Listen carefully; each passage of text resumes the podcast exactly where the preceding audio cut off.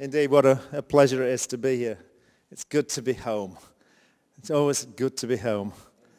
And made me feel like I was home as well because Pastor Rachel gave me a bottle to come up with, which is great. And I noticed it didn't have a label on. Now that's possibly because you don't want any product placement on the, uh, on the videos, you know. But for me it was special because one of the things I'm doing at the moment in, in, in my actually taking a sort of part-time job is I go into the high school and I invigilate their exams. So there'll be 160 kids there and I go round and make sure none of them have labels on their bottles in case there's anything cheating on it. So I thought, oh, she's making sure I've got nothing to cheat with. It's a really important job.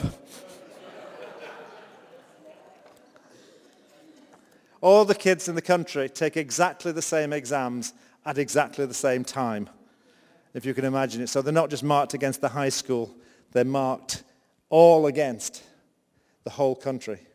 Amen. Isn't it good to know that our mark has been already passed in Jesus Christ? Amen. Wow. Did you get it jumping then? That's the way. Oh, isn't God good? You know, we serve a God of covenant. Do you know that? God makes covenants. And in Deuteronomy 28, he made a covenant. And it was a real simple covenant. He said, I am going to do you real good. And all you have to do is obey me and walk in righteousness. Amen. What an amazing covenant. There's a bit of a challenge in it because no one's ever succeeded in doing, actually it's over here, isn't it? No one's ever exceed, succeeded in doing their part. No one's ever been able to be righteous enough to meet their part of God's covenant. Amen? Now, it's no fault on God's side. You know that. It's all on ours. But do you know what he did? He said, I've got a solution to this. I am going to be your righteousness. In Jesus Christ, I am your righteousness. I have paid the price, not just wiping it away, but I've made you righteous. Amen. Do you, can you grab hold of it? He has brought us into the fullness of the covenant. Just look at some of the things he's done. Through Christ, we are new creations. Amen? Anyone out there who's a new creation? Oh, praise God, 17 of you. Any more? Any more? He has reconciled man to himself. I'm reconciled to God. Through Christ, he has qualified us to be righteous. He's made us complete in him. We're lacking no good thing. We have everything for life and godliness. Amen? Through Christ, we are more than conquerors. Anyone more than a conqueror? Amen. Still just 17. We're going there. We are displaying to the powers and principalities the wisdom of God. Grab hold of it. Amen.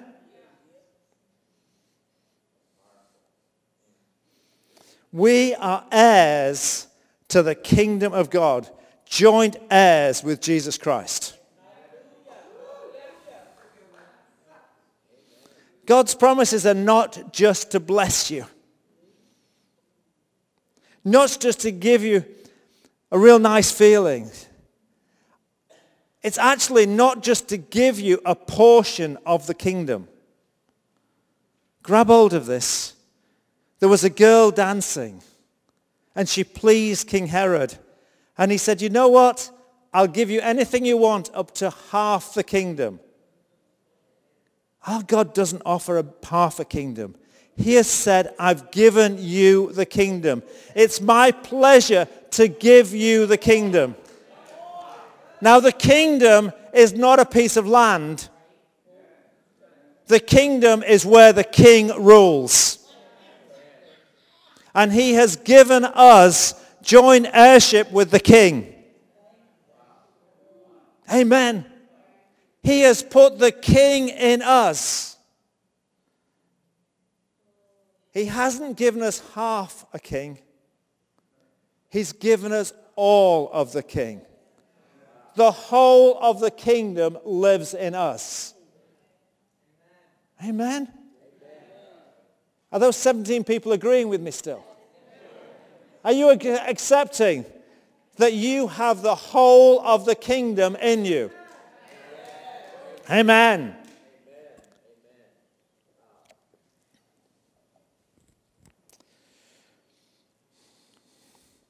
However, when we measure God's promises against our experience, has anyone ever noticed there's something you might call a gulf of unbelief? You know. Okay. And what we sometimes do is we start adjusting. I'm not going to know, I believe God's word, but I'm going to interpret so it meets my experience. You know, I'm going to get this gulf a bit smaller by interpreting his word to meet my experience. His intention is that our experience comes up to his word. Amen. Amen.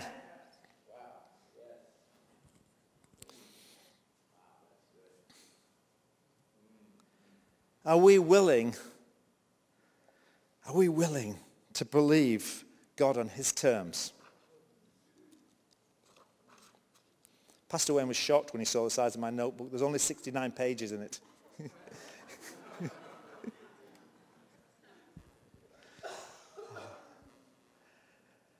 Oh, you know, it's by grace that he saved us. It's by God's grace that he's made us righteous. It's by God's grace that he has sanctified us. It's by God's grace that he has redeemed us. Aren't they long words? Are they long words? Does anyone use the word sanctified more than 17 times in a day? Probably not. This is what he's done for you and for me. He has made us right with God. Actually, I got the wrong word there. He has set us right with God. He has set us apart for God and he has set us free to serve God. Amen? Why don't we say that together? He has set me right with God. He has set me right with God. He has set me apart for God. Set me apart for God. And he has set me free to serve God. Amen. Do you know you have just declared that you are the wisdom of Christ? His wisdom is in you. Oh, wow. You know, it's illogical for us to just to look and say, I've been saved by grace, and then try and do stuff on our own. His grace is the power for us to be able to achieve because he is in us. He has given us the fullness of God. Amen? He's already given us our spirit man is fully in Christ. And Christ is fully in us. Amen. We need to grab hold of that because he is filling us with his life his inheritance. He has given us an inheritance that is the fullness of the kingdom. Grab hold of that. Do you know, just put your hand up in the air right now and say, I'm grabbing hold of the fact that the inheritance I have is the fullness of the kingdom. Bring it in. Amen. It's yours. Could you imagine yourself suddenly becoming the heir of, has anyone seen Downton Abbey? Anyone seen Downton Abbey? Less than the 17. Well, Downton Abbey is a story, but yeah, there's more than that, isn't he? Just not admitting it. You know, it's all about one of those big stately homes. Have you ever seen our stately homes that we have in England? You know, could you imagine that one day somebody knocks on your door and says, you have just inherited a stately home. You are now the owner of that stately home. And what do you do? You don't believe it. They say, no, come along, come along. Could you imagine?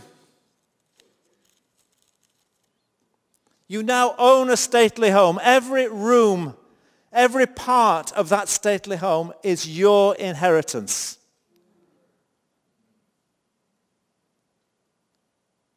Could you imagine the man that comes now owning the stately home you know that big staircase that goes all the way up? And yet he sits in the hallway. He has his food in the hallway. He sleeps in the hallway. Because he doesn't really believe it's his. Can you imagine that he thinks he's just a visitor, even though he has an inheritance. And when you visit our stately homes, they give you a little guidebook. And can you imagine, you own the place and you open the guidebook and you spend your time reading about what's in the drawing room and the dining room and the kitchen and you know all the pictures, you know all about it because it's in the guidebook, but you've never entered any of the rooms.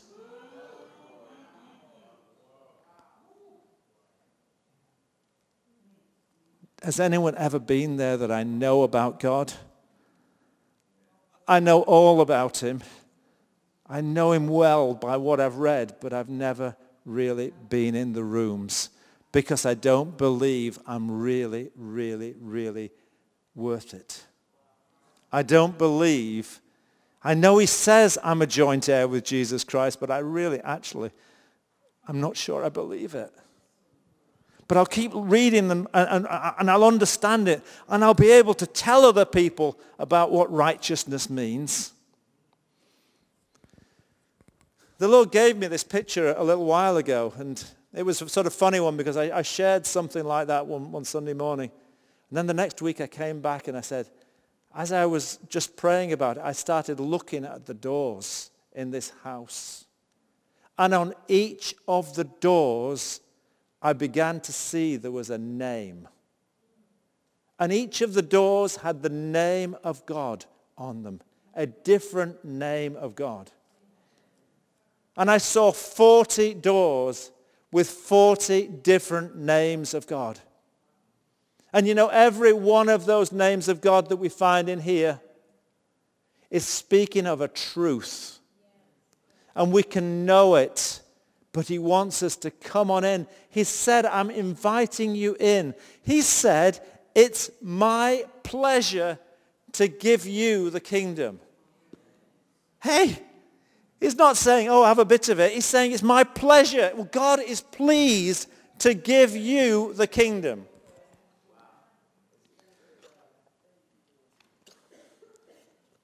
Let's have a look at some of what those doors might be.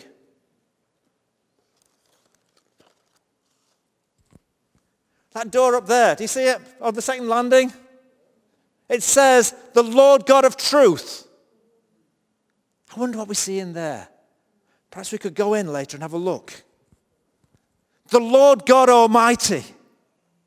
The Lord my shepherd. I know all about it. I've read about it. But he's saying, come on in and meet me. Come in and meet me as the Lord your shepherd. Come in and meet me as your redeemer. Come in and meet me as your savior. Come in and meet me. Don't just know about me. Come on in. Come on in. Come on in.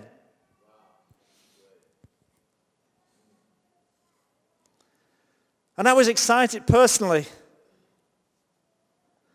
about doing that. And Then I saw one of the doors and I realized that that was a door that I'd found it very difficult to enter. And I want to share about entering that door with you today. Funny thing is, I've got 68 pages of notes and this one's handwritten.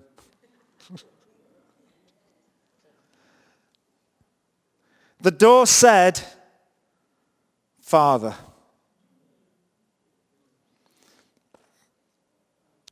I'm not sure I was really up for this.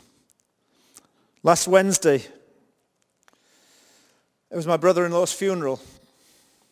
And I sat there at the reception afterwards, sitting next to my brother. And he said something to me, and I realized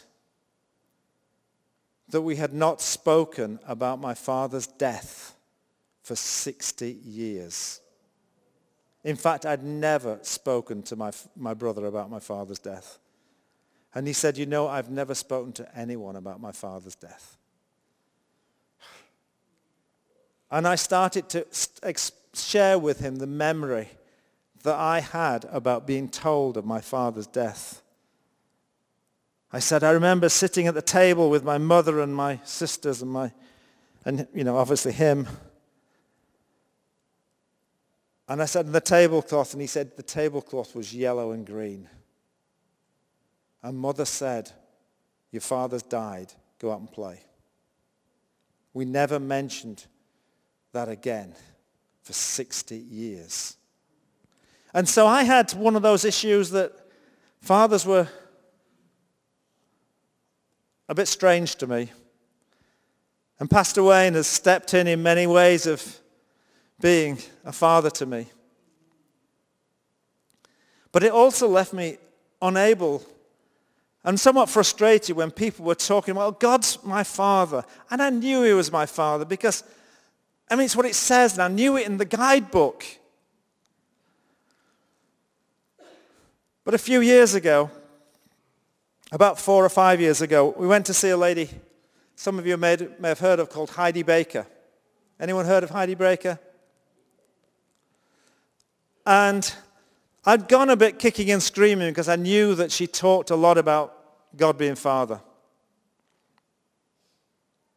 And I knew that for some reasons that was still a very painful thing. One of the reasons was that we'd had people come into the church who were always talking about God being Father and saying things like, well, Jesus had his turn and now it's the Father's turn.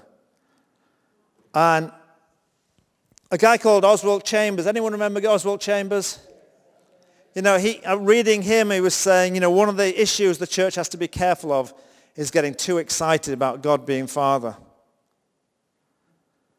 And when I looked at why he said that was that at the time he was writing, people were beginning to declare that God is the Father of mankind and writing pretty songs like that. God is not the Father of mankind. Is that all right? He is the maker and the creator, but he becomes your father when you become his son. Amen? And so I'd struggled with this, but I went to see this woman. And it was a very special service for me because, first of all, somebody stood up and began to speak about, and this, this was someone from, the, from a particular church group. And he said, I'm just beginning to see that without Jesus, we don't have a father. Amen. It was really good. And I'm, I'm reading afterwards, and I'm sitting in, a, in a, a coffee bar. Sharon was going to be there in about an hour, and I, I was just waiting for her. And I was reading a book by Heidi Baker. And she spoke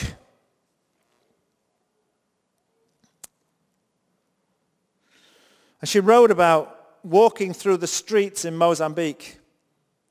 And there was a woman there in rags.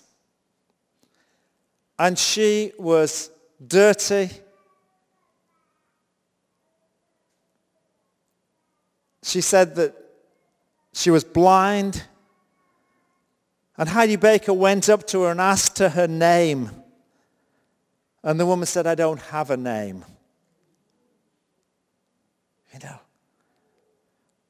And Heidi Baker said that she began, to, she said, I'm going to call you I exist in the foreign, in the Mozambique language and said, this is your name.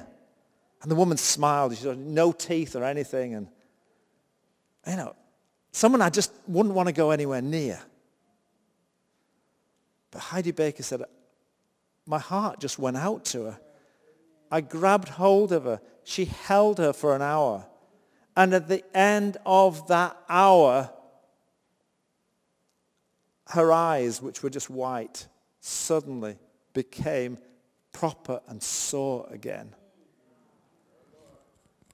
And I'm thinking, this woman is talking about Father. She's full of love, so much so that she's touching people that I wouldn't want to touch. Yet God's love was going through her. I kept on reading. And I read there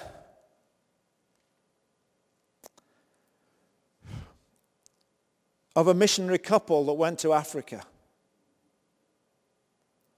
And one night some bandits came into the house. They, the guy was tied up and kept to one side while they took his wife into the other room He's praying, Lord, protect her. They raped her. But this woman said afterwards, all I could do was keep telling them that God loved them. God loved them. All the way through, she was just telling them how much God loved them. And I'm sitting there and I am weeping in the coffee bar because I'm thinking, I don't know my Father enough to feel like I could go to the person in the dirt and show them his love. I certainly didn't think I knew my Father enough that I could go and be in a situation, I could not even imagine a situation, and be telling people who are abusing me how much God loves them. I realized I didn't know my father very well at all. Because he loved me, because he loved the world so much. He gave Jesus who died for me. He loves me so much. Am I ready to give myself for those who I don't like very much? Who aren't like me, who don't do what I do. He gave his son for me.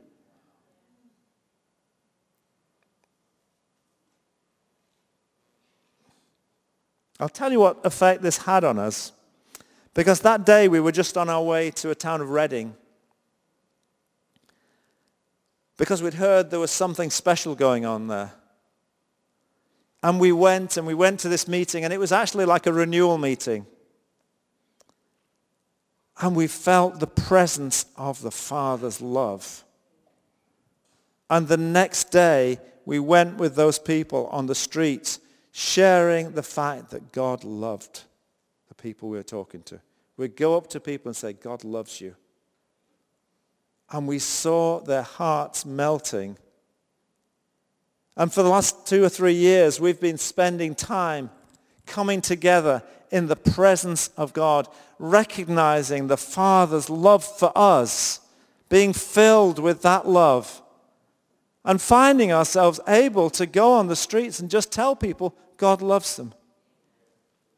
You know, if we try to do stuff on our own, try to do it in our own way, in our own strength, in our own righteousness, it's very nice. But you know what? If we come to meet our Father,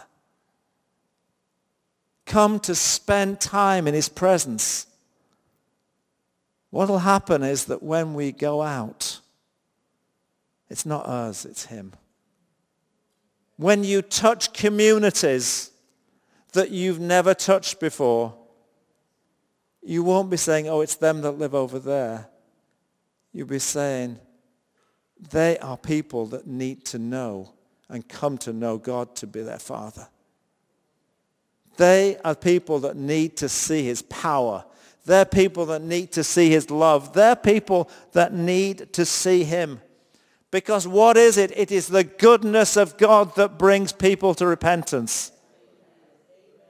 Amen. We are so excited about what's going on in this house.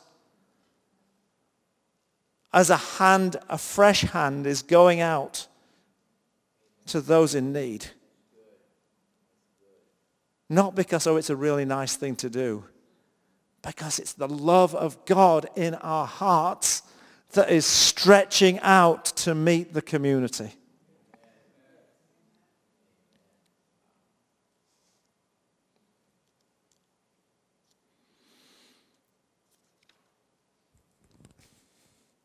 Back in that house, when this had touched me, I just saw myself entering a room with Father on it. And I opened that door in the Spirit and I stepped in. And it was so full of light because he is the Father of light. There is no shadow in him. You know, that light is just an amazing sense of love. Do you know that love of coming close to the Father? Coming close to him, having his arms out towards you. And there is a figure, when I, I my, in my spirit I was in that room, and there was a figure there. And it was Jesus. His arms out towards us. Stepping in, overwhelmed, full of love.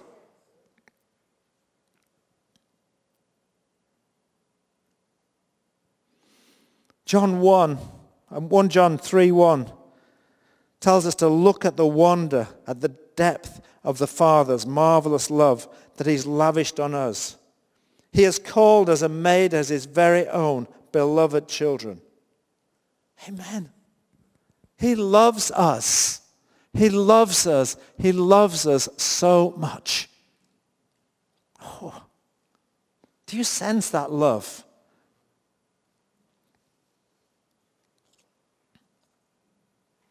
God is so, so good. In 1 John chapter 2,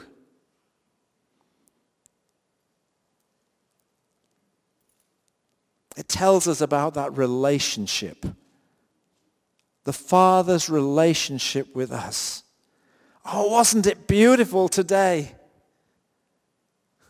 to see the little Vogler, to see the little Niedermeyer. It was such joy. You know, to see the dads holding the little ones, protecting them and guarding them, caring for them. Our daddy does that to us. It tells us in 1 John 2 about how he takes the little children and looks after them and cares for them. He did that for you and me. Amen. Oh, yesterday I had the absolute joy of Sharon was teaching and so I can get out of the way. And Sister Carrie brought in the little one, no, the bigger one. And uh, she needed to do something. So, oh, give me here, give me here. So I sat down and we were playing and we were having a great time. And then actually Pastor Wayne came up and said, Brother John, I need to talk to you. So I stood up and went to talk to him. And when I came back, she wouldn't talk to me anymore. you know why? Because she felt like I'd abandoned her. My daddy in heaven never abandons me. Amen? He never runs off.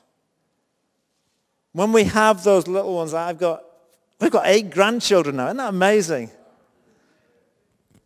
And when the, the little ones are sort of twos and threes, you know, they get up to mischief. And you have to just keep keeping your eye on them because you, get, you can't just hold them all the time. They, get, they want to be doing stuff. When we grew to be twos and threes in the Lord, you know what? He was always watching over us, caring for us. Have a number of issues within the church where, where parents are finding that their children are bullied at school. And the parents desperate to do things. Because parents want to guard their kids. I mean, who's, come on, whose kids have had trouble and you've been ready to go and beat up the other people's parents? Yeah? Oh, that's only me. I wish I hadn't said that one. Yeah. So in 1 John chapter 2, he speaks about the babies and he speaks about the, the next ones, the growing up ones.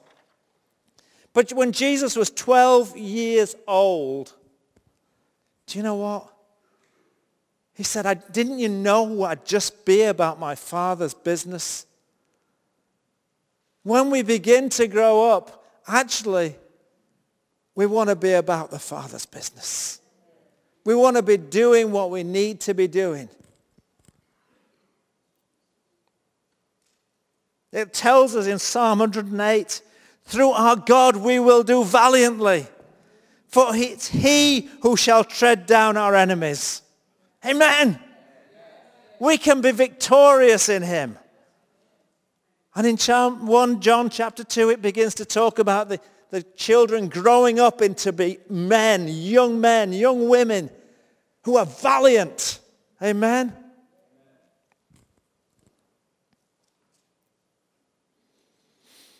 God is so good.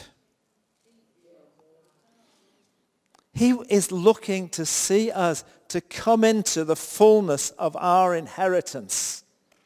He has given us that inheritance and he is looking for us to be full of him. He has given us everything it takes for life and godliness. Not a bit, not a half, but everything.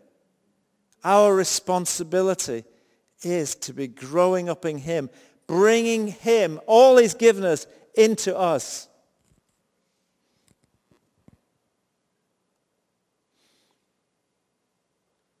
Then it talks about, I write to you fathers, because you have known him from the beginning. Amen. We never grow out of being God's children. Here in the West, and, uh, and it's the same in America, I guess, that you get to 18, you go to university, and you're not really expected to come home again. You know, yes, you come home for visitors, but after you get to that age, you become a visitor when you come home. Is that, does that make... You know, because you're expected to leave the house and begin your own family. That is not the Eastern way. In Saudi Arabia, they, that's one of the few monarchies left in the world. And they have a king and I think he has 7,000 princes. And this, this is the funny bit about this. You know, this ancient land of Saudi Arabia. Do you know it was only formed in 1932? It isn't even 100 years old when we think about, oh, these old nations. But if you want any position of authority in the land, you better be one of the princes. You have no hope of having any kind of role unless you're part of the family. You know what? In God's kingdom, we're family. He is calling us to be his ambassadors. He's calling us to be his spokesman. He's calling us because he's the king and we're family. Because he's father. Amen? Isn't that amazing? In the Hebrew, There's a word for God, Father. And then there's a word for sons and daughters. And that word father speaks about strength and house. The word for sons and daughters speaks about builders of the house. Amen? That's what we're here for. We're here to be builders of the Father's house. Amen? And a Bedouin tent. There's some, a few throwaway thoughts, really. Hope you like them. You know, a Bedouin doesn't build, buy a new tent every year. A Bedouin tent is made out of panels. And each year, they take off one of the panels which has been on the top, which has had the sun on it, and they replace that at the bottom end, and they move the panels round one. So a new panel takes a place on the top. Amen? Because the house is maintained from generation to generation. The vision of the house is maintained from generation to generation. Because each one of the generations understands that they're part of the Father's house. It's not their house, it is the Father's house. Amen? The purpose of the house. The purpose of the house is for the kingdom, not for the individual. We live for kingdom. We live to display the kingdom attributes. And the, when we get to know Father, when we spend time with Father, we begin to see kingdom kingdom, kingdom, kingdom. Kingdom love that pours out.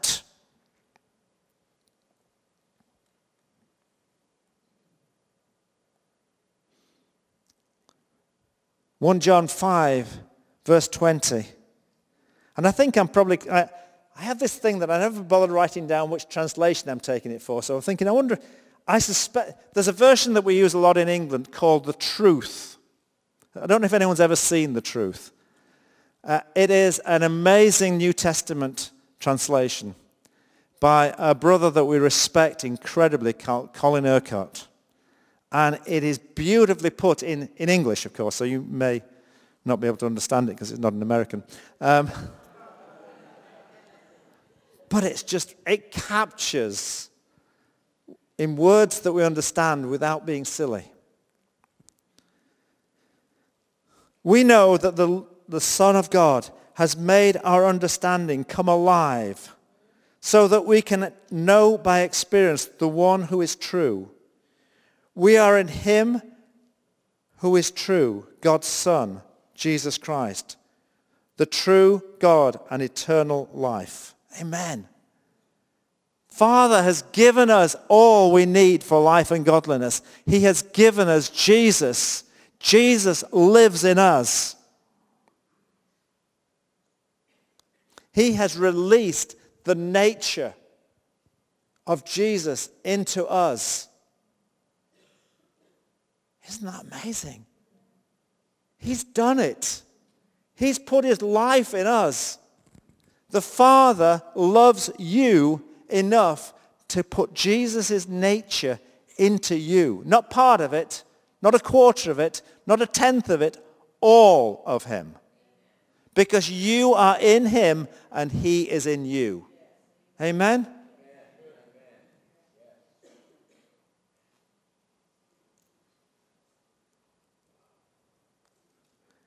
The issue becomes, are we going to stay sitting on the step reading the guidebook or are we going to go and enter into his presence?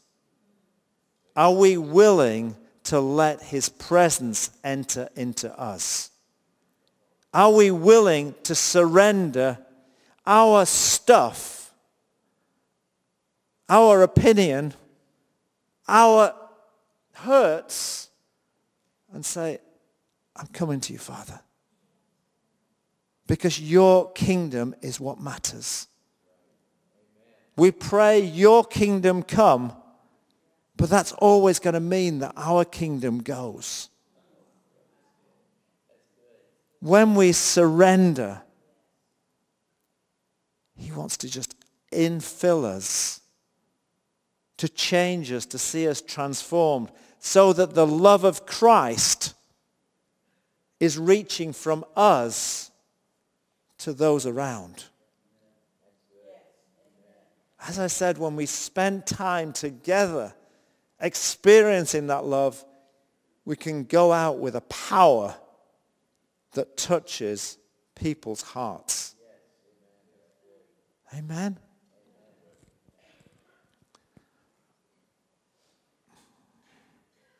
We have a full inheritance, complete inheritance. I'm going to encourage you to go and explore those doors.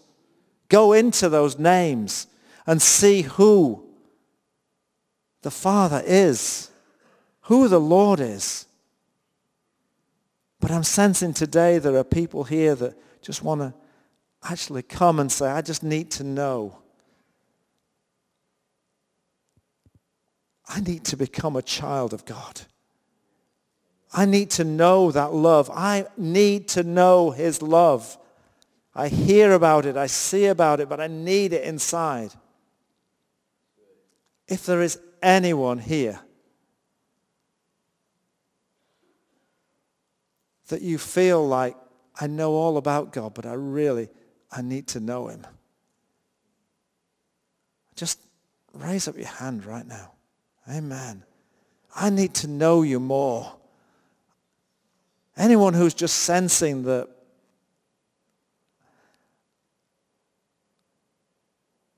I just need to understand, to, to sense his love in a deeper way. I need to get hold of breaking through of what he's, what I think he is to meet who he really is. Just express it right now. Thank you. Thank you. Let's just stand.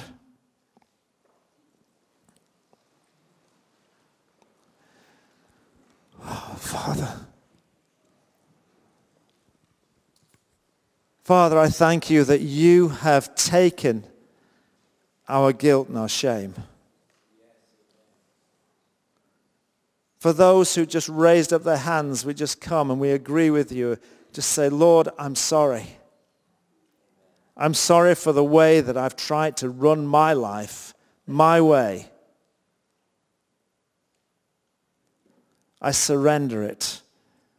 I repent of my insistence and say, Lord, I surrender my life to you.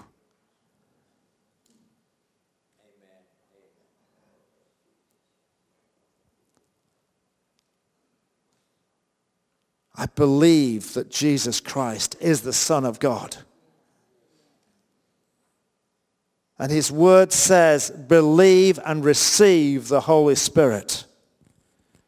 The very first day of Jesus' resurrection, he met the disciples and he breathed on them saying, receive the Holy Spirit.